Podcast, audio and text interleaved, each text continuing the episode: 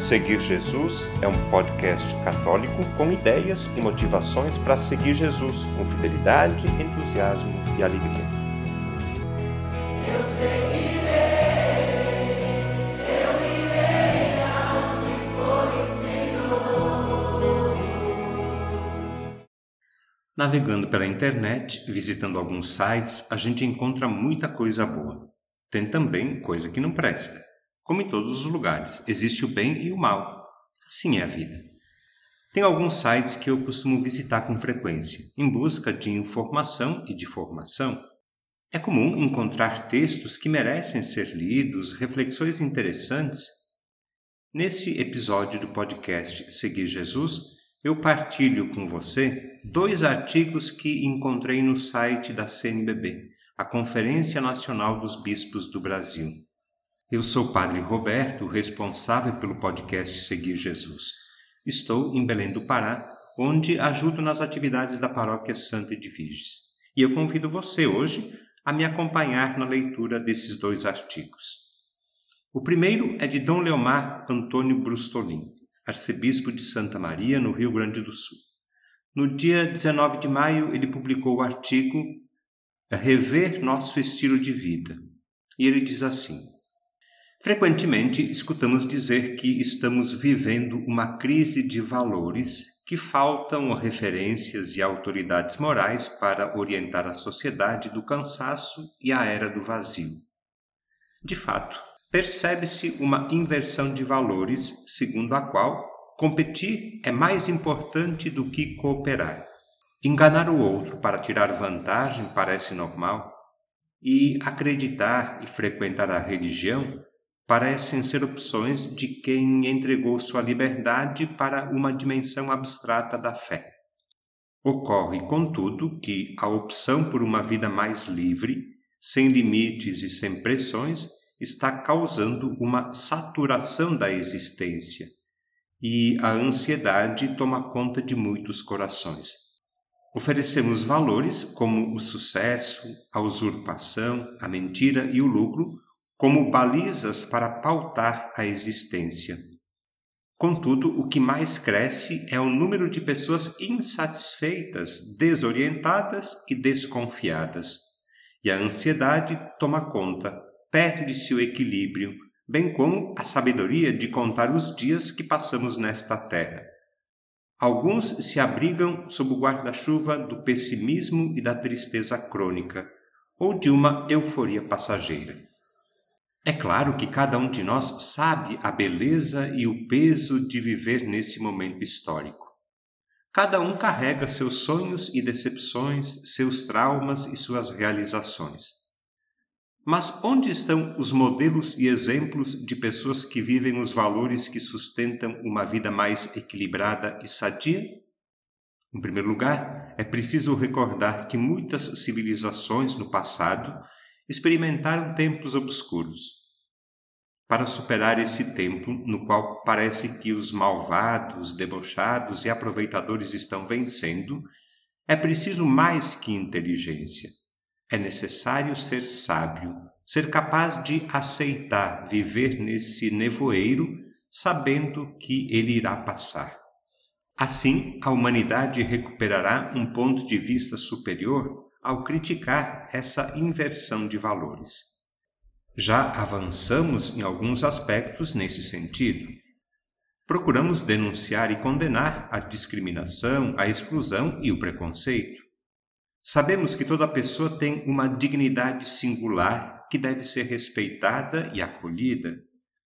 É verdade que ainda testemunhamos posturas contrárias a essas condutas, mas elas ainda são rejeitadas pela maioria.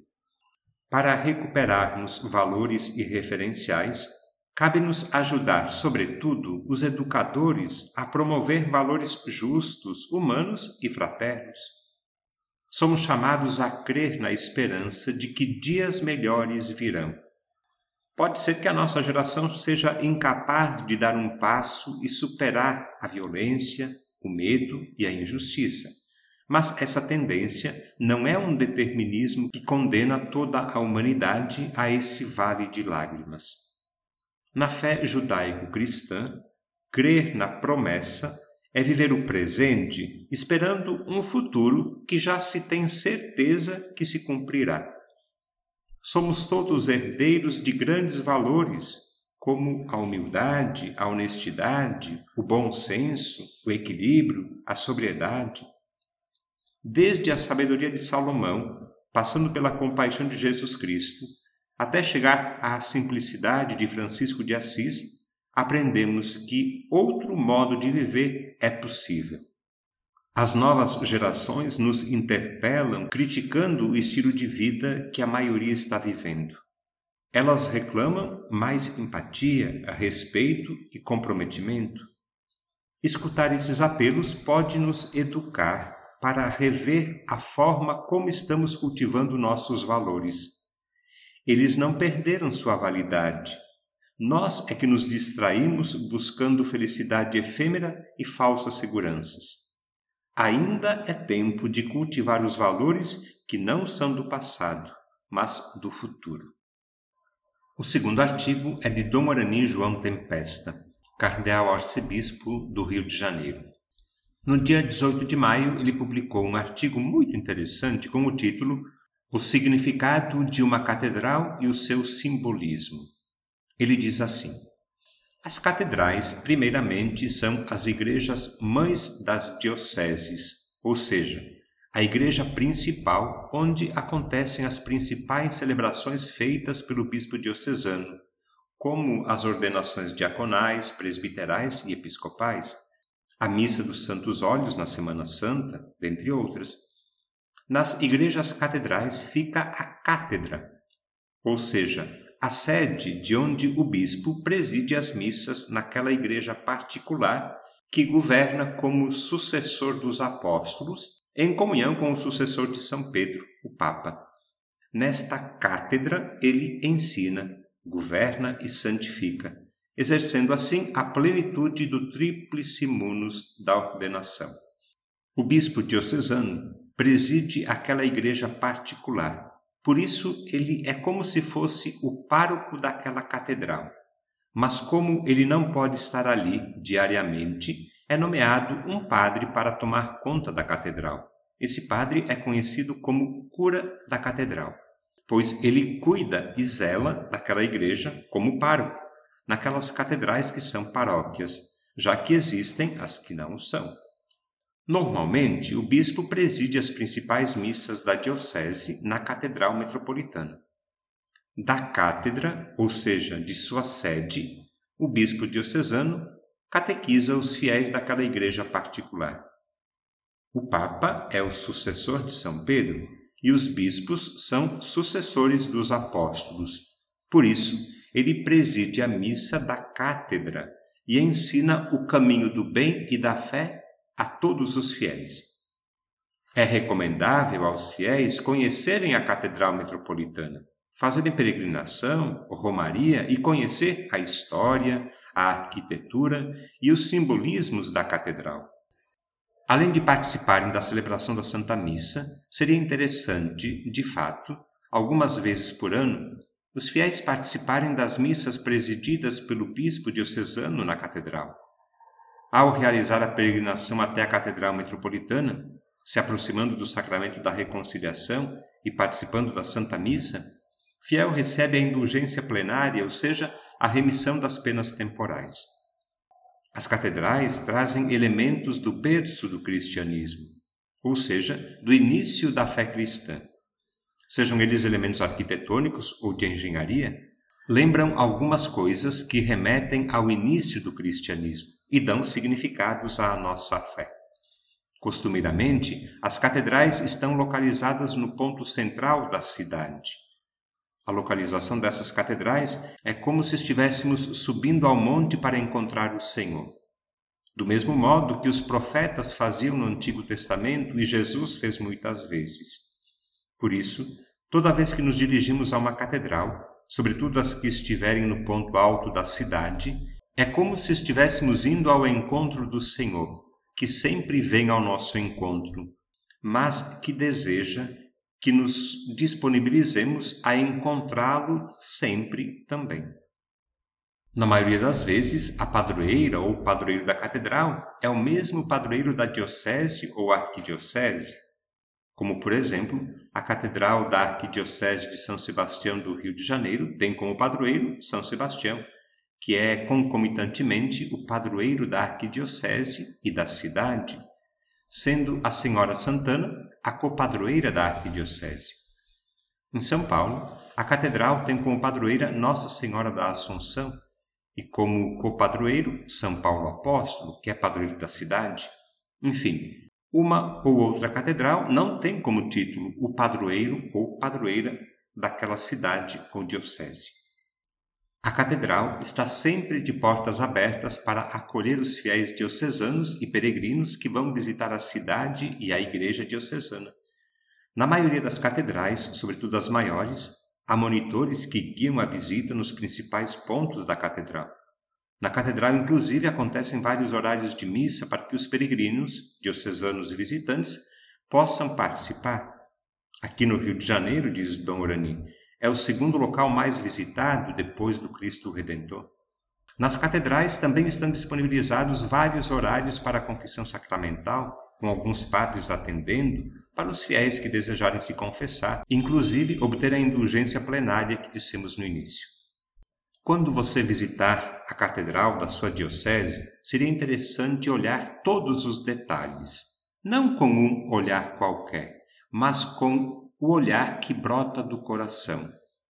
Ao entrar na catedral, é necessário contemplar todos os detalhes da arquitetura, as pinturas nas paredes, as capelas do batismo, do Santíssimo Sacramento, e, sobretudo, contemplar o altar onde é celebrado o santo sacrifício da missa.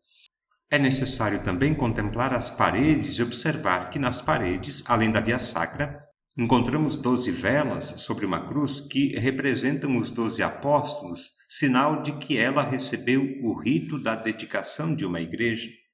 Na verdade, toda igreja que é dedicada tem as doze velas, e não somente as catedrais, elas costumam ser acesas no dia em que se recorda a consagração e mesmo nas maiores solenidades do ano litúrgico. Nas catedrais costuma estar também a cripta, que é localizada na parte subterrânea da igreja, onde são sepultados os bispos diocesanos que passaram pela diocese. A cripta normalmente é subterrânea e tem horários próprios para visitação. A cripta é, sobretudo, um local de oração e silêncio. Por fim, é bonito ver nas catedrais os confessionários em que os sacerdotes atendem à confissão dos fiéis. A Igreja Catedral acolhe a todos, está sempre de portas abertas, é um espaço agradável para todos aqueles que querem rezar e meditar.